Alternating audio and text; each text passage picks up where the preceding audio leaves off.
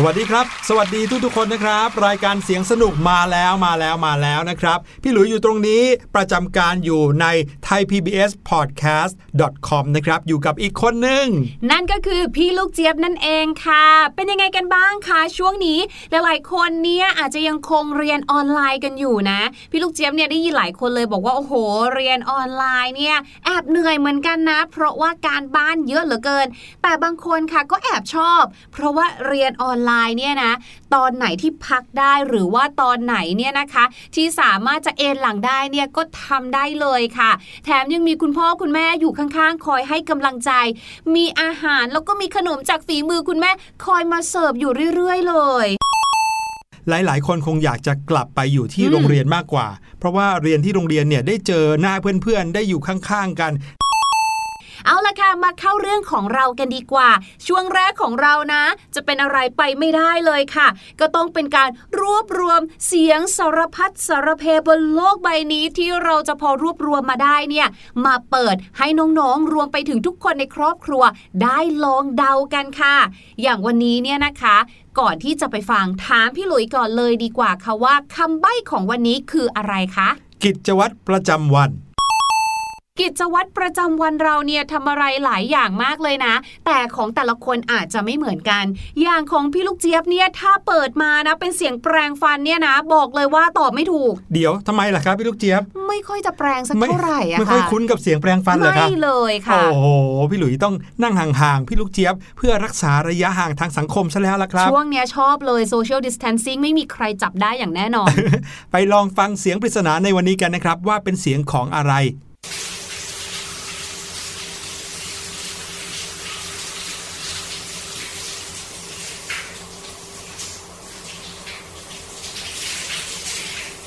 อุ้ยเสียงง่ายจริง ๆ ด้วยพี่ลูกเจี๊ยบเดาออก เพราะว่าสิ่งนี้นะคะ พี่ลูกเจี๊ยบทำเป็นกิจวัตรประจำวันทุกวัน แล้วก็เชื่อว่าน้องๆหลาย ๆ คนก็น่าจะเดาถูกเหมือนกัน อืมจะเป็นเสียงของอะไรนั้น เราจะให้น้องๆ ปรึกษากันในครอบครัวไปก่อนนะครับ เดี๋ยวกลับมาเฉลยกัน แต่ว่าตอนนี้นะครับได้เวลาที่พี่หลุยกับพี่ลูกเจี๊ยบ จะพาน้องๆไปหาอะไรกินกันหน่อยแล้วละครับ เย้ เป็นเรื่องที่พี่ลูกเจี๊ยบชอบที่สุดเลยค่ะ เวลาที่พวกเรานี่นะ ไปเที่ยวไหนก็แล้วแต่ หรือไปเรียนรู้เรื่องราวที่เกี่ยวข้องกับของกิน โอ้โห เรียกว่านะคะ ต้องเตรียมเช็ดน้ำลายไว้เลย แล้วก็เตรียมกล่อง Tupperware เอาไว้ค่ะ ไว้พกกลับบ้านด้วย โอ้โห แต่วันนี้ไม่ได้ไปเที่ยวที่ไหนไกลนะครับ กลับเข้าไปในครัวของเราทุกคนนั่นเอง เพราะว่าพี่หลุยและพี่ลูกเจี๊ยบนะครับ จะพาน้องๆไปรู้จักกับวิธีการดูแลอาหารของเราให้อยู่กับเราไปนานๆ นั่นก็คือการถนอมอาหารนั่นเองครับ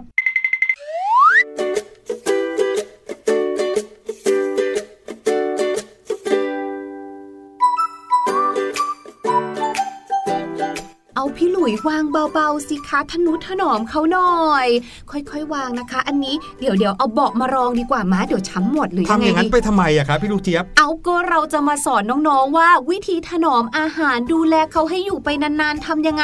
เราก็ต้องดูแลรักษาน้ำใจเขา อย่าให้ช้ำบัวไม่ให้ช้ำน้ำไม่ให้ขุ่นเคยได้ยินไหมใช่ไหมจ้ามะเขือเทศจ้าพี่ลูกเจี๊ยบเอามุกนี้จริงๆเหรอครับถนอมอาหารเนี่ยนะครับ ไม่ใช่การดูแลทนุถนอมประคบประงมอาหารครับอ้าว แต่ว่าเป็นการยืดอายุของอาหารให้อยู่ได้นานขึ้นนั่นเองครับ พี่หลุยยกตัวอย่างง่ายๆอย่างนี้ครับน้องๆ สมมุติว่าน้องๆ ได้กล้วยมา 1 ผลนะครับกล้วยนี้ก็จะเป็นผลสีเหลืองๆใช่ไหมครับ แต่ว่าถ้าเราเก็บเอาไว้ในครัวของบ้านเราไม่นานครับ ไม่เกิน 2 วัน 3 วัน กล้วยนั้นก็จะค่อยๆ เปลี่ยนสีกลายเป็นสีดำใช่ไหมครับ และยิ่งเก็บไว้นานยังไม่หยิบมากินสักที ก็จะยิ่งดำมากขึ้นดำมากขึ้นเรื่อยๆ ไม่ทันจะพ้นหนึ่งอาทิตย์ครับ รับรองว่ากินไม่ได้อีกต่อไปแล้ว หรือแม้แต่ผลไม้บางชนิดครับ โอ้โห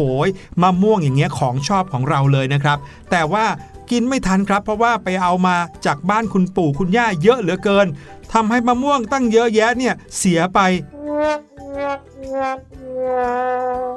การถนอมอาหารก็เลยจะเป็นการยืดอายุของอาหารเราให้อยู่ได้นานยิ่งขึ้น บางทีนะครับยังเป็นการเพิ่มรสชาติให้อร่อยมากยิ่งขึ้นด้วยอย่างเช่นวิธีแรกนะคะ วิธีนี้ง่ายมากๆเลยค่ะสำหรับใครที่เป็นช่างเชื่อมเนี่ย น่าจะชอบวิธีนี้ค่ะหืมเพราะมันคือการเชื่อมค่ะ อือหือเชื่อมนี่เหมือนเชื่อมประตูเชื่อมหน้าต่างอย่างนี้หรือเปล่าไม่ ใช่สิคะพี่หลุย วิธีการเชื่อมเนี่ยนะคะ เป็นการใส่น้ำตาลในอาหารค่ะ แล้วก็มีการใช้ความร้อนลงไปด้วยนะทำให้อาหารเนี่ยสุกแล้วก็จะได้เก็บไว้นานๆค่ะ คราวนี้น้องๆสงสัยเหมือนพี่ลูกเจี๊ยบไหมว่า แล้วทำไมจะต้องใส่น้ำตาลล่ะทำไมไม่ใส่อย่างอื่นลงไปล่ะ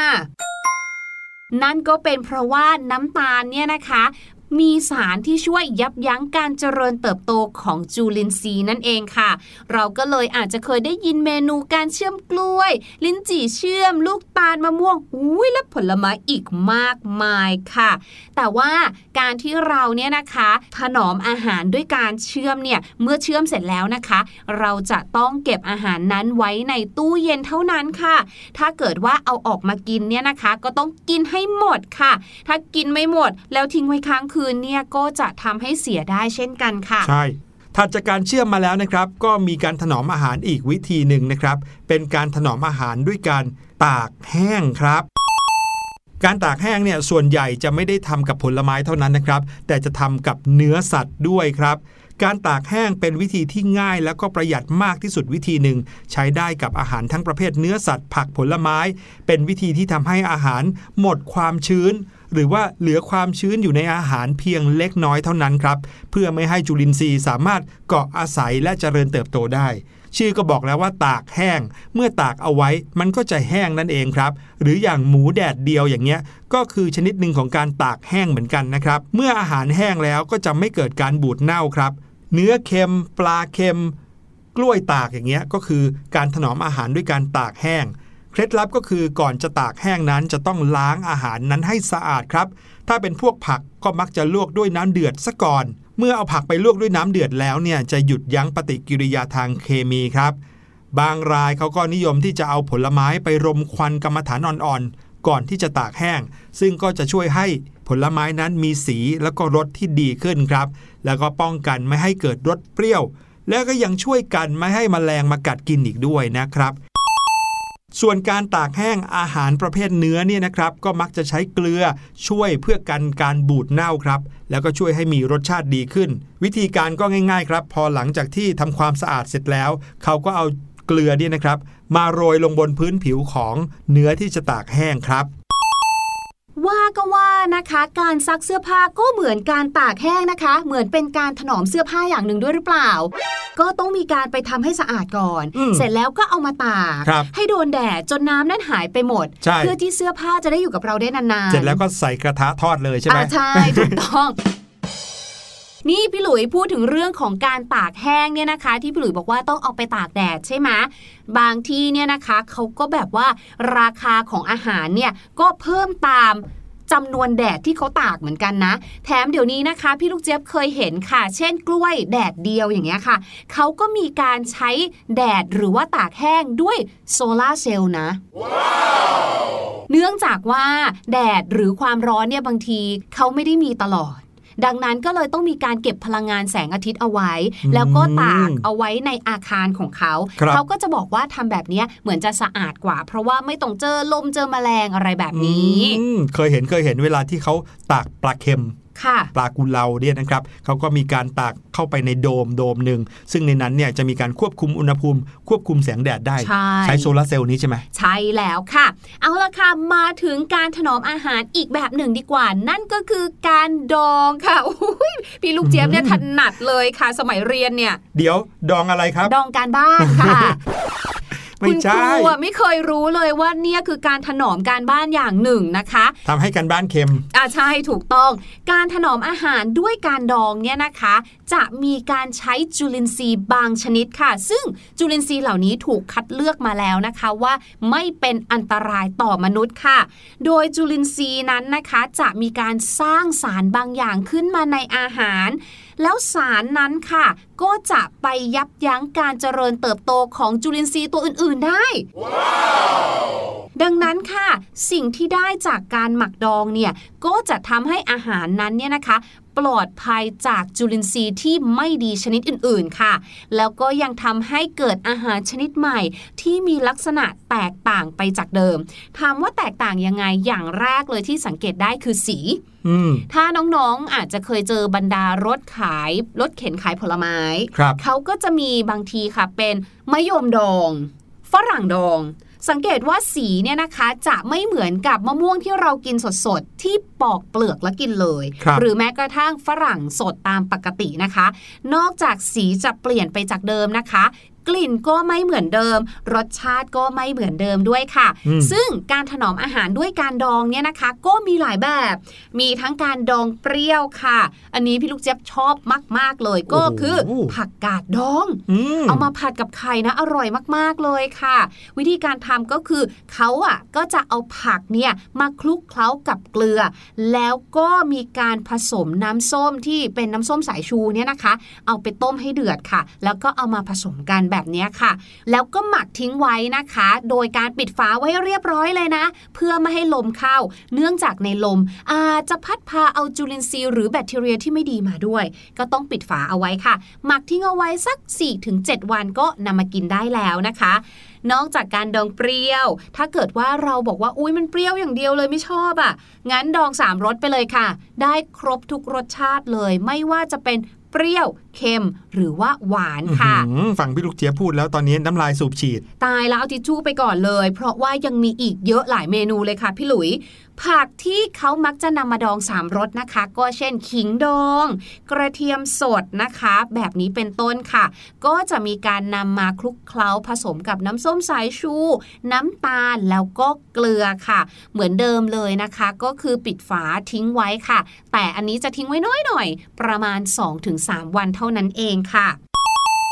นอกจากนั้นค่ะก็ยังมีการดองหวานนะคะ แล้วก็ดองเค็มดองหวานนี่พี่ลูกเจี๊ยบสนใจมาก เพราะว่ายังนึกไม่ค่อยออกหมายถึงว่า ยังไม่เคยกินของที่ดองหวานจริง ๆ นะ แต่เขาบอกว่าผักและผลไม้ที่นิยมนำมาดองหวานเนี่ย เช่นมะละกอหัวผักกาดกล่ำปลีนะคะ โดยนำไปต้มกับน้ำตาล แล้วก็น้ำส้มสายชูแล้วก็เกลือค่ะ ก็จะออกรสหวานๆหน่อยนะคะ ทิ้งไว้ไม่นานค่ะแค่2-3วันเหมือนกัน ส่วนการดองเค็มโอ้โหอันนี้ก็ชอบมากเลยค่ะ สายส้มตำค่ะต้องมาทางนี้เลยนะคะ ไม่ว่าจะเป็นปูเค็มปลาเค็มกะปิเอยพวกนี้ค่ะ แต่การดองเค็มเนี่ยจะทิ้งไว้นานหน่อย นานหลักเป็นเดือนเลยค่ะ ประมาณ 4-9 เดือนเลยอือแต่ก็ต้องเก็บเอาไว้อย่างสะอาดด้วยนะใช่ไม่อย่างนั้นมีเศษอะไรตกลงไปนี่ก็ไม่ได้เลยนะครับค่ะ และการหมักดองแบบสุดท้ายค่ะ คือการหมักดองแล้วทำให้เกิดแอลกอฮอล์นั่นเอง ก็จะเป็นการหมักอาหารพวกแป้งกับน้ำตาล โดยใช้ยีสต์เป็นตัวช่วยให้เกิดแอลกอฮอล์ค่ะ อันนี้พี่ลูกเจี๊ยบคุ้นเคย เช่น ข้าวหมากเคยเห็นในซูเปอร์มาร์เก็ตนะคะ รวมไปถึงไวน์นั่นเองค่ะ ก็ถือเป็นเครื่องดื่มที่เป็นการหมักดองเช่นเดียวกันอืหรือใครที่ชอบรับประทานอาหารเกาหลีนะ กิมจินี่ก็คือของดองชนิดหนึ่งเหมือนกัน มีอีกอย่างหนึ่งนะครับที่ใกล้เคียงกับการดองเลยคือการแช่อิ่มครับ การถนอมอาหารด้วยการแช่อิ่มเนี่ยเป็นการถนอมอาหารโดยใช้น้ำตาลปริมาณมากเลย แล้วก็เอาอาหารเนี่ยมาแช่ในน้ำเชื่อม ก็คือว่าต้มน้ำเชื่อมจากน้ำตาลซะก่อนนะครับพอได้น้ำเชื่อมมาก็เอาอาหารเนี่ยมาดองใส่ลงไปในน้ำเชื่อมนี้นะครับก็จะเกิดอาหารที่หวานหวานเลย แล้วก็ความเข้มข้นก็จะเพิ่มมากขึ้นด้วยนะครับ หลังจากที่ดองจนได้ระยะเวลาหนึ่งแล้วเนี่ยเขาก็จะเอามาทำให้แห้ง ก็มักจะใช้กับผลไม้ที่มีรสขมรสขื่นหรือว่าเปรี้ยวจัดๆนะครับทำให้สิ่งนั้นเนี่ยรสจืดลงเสียก่อน เสร็จแล้วก็เอามาแช่อิ่มนะครับ อย่างเช่นมะม่วงเปรี้ยวมะขามมะกอกมะยมพวกเนี้ยต่อมาค่ะ การถนอมอาหารด้วยวิธีการกวนค่ะ นึกถึงอะไรรู้ไหมอะไรฮะนึกถึงทุเรียนกวนอืมเออก็คือการนำเนื้อผลไม้ที่สุกแล้วนะคะ ต้องสุกแล้วนะ เอามาผสมกับน้ำตาลค่ะ โดยเราเนี่ยจะใช้ความร้อนเข้าช่วยค่ะ กวนผสมให้กลมกลืนเข้ากันเลยค่ะ แน่นอนรสชาติที่ได้เนี่ยก็คือรสหวาน แล้วรสชาติของผลไม้ก็จะเข้มข้นขึ้นด้วยค่ะ อีกวิธีหนึ่งที่พี่หลุยชอบมาก ๆเลยนะครับ ก็คือ การเอาผลไม้เนี่ยมาถนอมอาหารด้วยการทำแยมครับ การทำแยมเนี่ยเป็นการต้มเนื้อผลไม้ปนกับน้ำตาลนะครับด้วยไฟอ่อนในระยะแรก ๆ แล้วก็ค่อยๆ เพิ่มไฟขึ้นเรื่อยๆเรื่อยๆ ทีละน้อย แล้วก็คนอยู่อย่างสม่ำเสมอนะครับ จนกระทั่งสิ่งที่อยู่ในหม้อนั้นเหนียวตามต้องการ สิ่งนั้นก็จะกลายเป็นแยมอย่างที่เราคุ้นเคยกันดีนะครับ พอเราใช้ช้อนตักขึ้นมาเนี่ยมันก็จะมีอาการเหมือนกับเหนียวเหนียวหนืดหนืดๆนิดนึงนะครับ ความหวานที่เกิดขึ้นตามธรรมชาตินั้นเนี่ยก็เอามาใช้รับประทานกับขนมปังได้และแบบสุดท้ายนะคะในเรื่องของการถนอมอาหารก็คือการรมควันนั่นเองค่ะ พูดถึงการรมควันเนี่ยนะก็อดนึกถึงชาวต่างชาติไม่ได้เลยนะ เพราะดูเหมือนว่าเขาเนี่ยจะมีเนื้อสัตว์ที่เอามารมควันเนี่ยเยอะแยะมากมายเหลือเกินค่ะอืมการรมควันเนี่ยเป็นการถนอมอาหารที่ไม่เหมือนกับการตากแห้งธรรมดานะคะ เพราะว่าการตากแห้งเนี่ย ก็คือตากแห้งจริง ๆ คือวางทิ้งไว้อย่างนั้น ให้โดนแสงอาทิตย์นะคะ แต่ว่า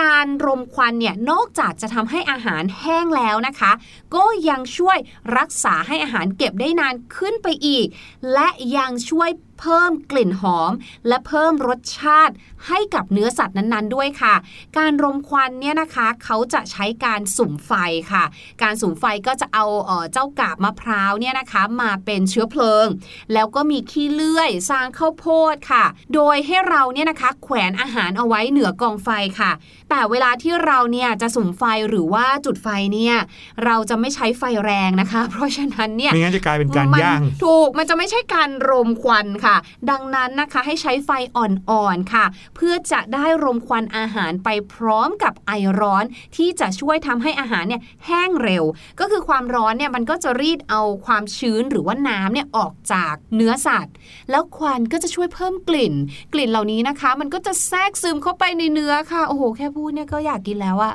อืมวิธีการถนอมอาหารที่พูดมาทั้งหมดเมื่อกี้นี้เนี่ยนะครับก็เป็นวิธีที่ทำได้ไม่ยากนะครับ น้องๆก็ทำได้ลองฝึกดูกับคุณพ่อคุณแม่นะครับ เราก็จะได้มีวิชาถนอมอาหารติดตัวไปจนโตเลยล่ะครับแต่ว่าตอนนี้นะคะ ขอตัวพี่หลุยกับพี่ลูกเจี๊ยบเนี่ยนะคะ ไปกินเนื้อรมควันกันสักครู่ค่ะ ปล่อยน้องๆไว้นะคะ กับเพลงที่ชื่อว่ายกเมฆหลังจากเพลงนี้มาพูดคุยกันค่ะว่า มีศัพท์สำนวนภาษาอังกฤษอะไรที่น่าสนใจกันบ้างค่ะ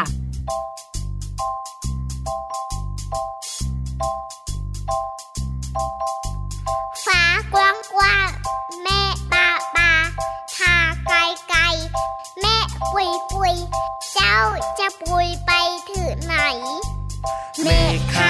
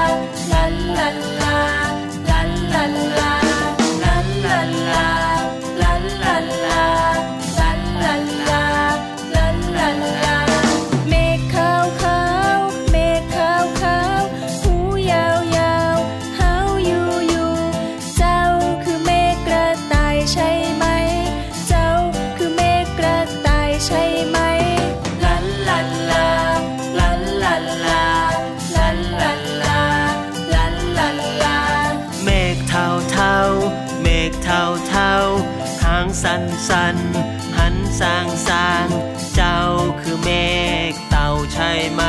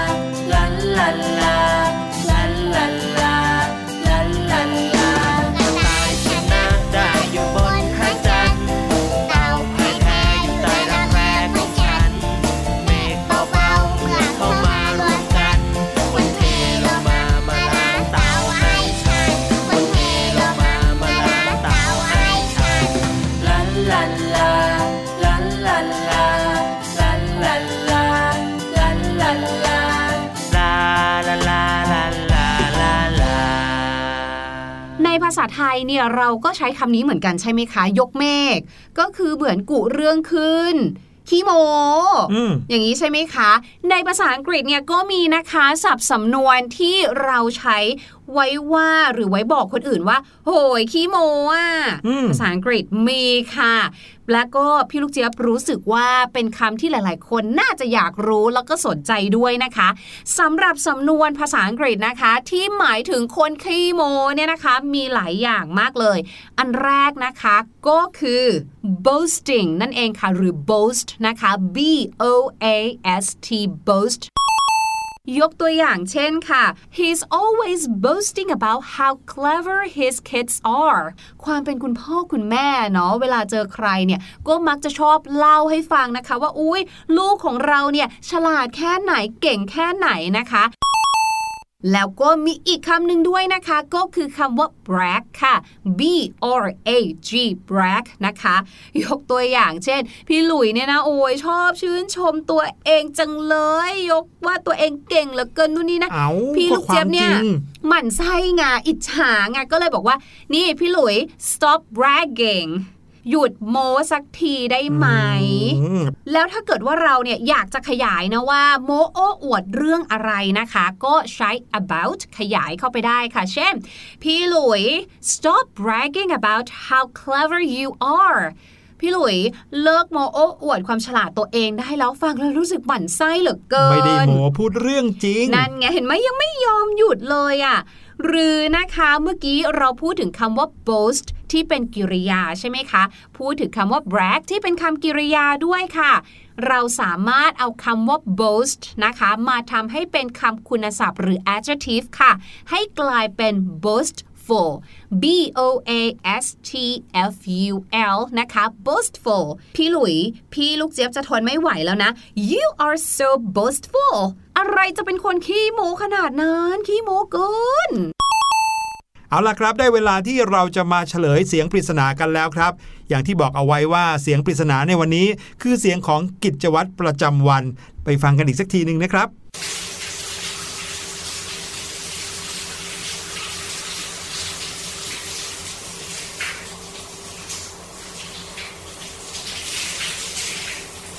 ฟังอีกครั้งหนึ่งก็รู้ทันทีเลยใช่ไหมครับ ว่านี่คือเสียงของฝักบัวอาบน้ำนะครับเอาละวันนี้รายการเสียงสนุกหมดเวลาแล้วครับ กลับมาพบกับพี่หลุยพี่ลูกเจี๊ยบได้ใหม่ทุกเวลาที่คิดถึงกันวันนี้ลาไปก่อนแล้วครับ สวัสดีครับ สวัสดีค่ะ สบัดจินตนาการ สนุกกับเสียงเสริมสร้างความรู้ในรายการ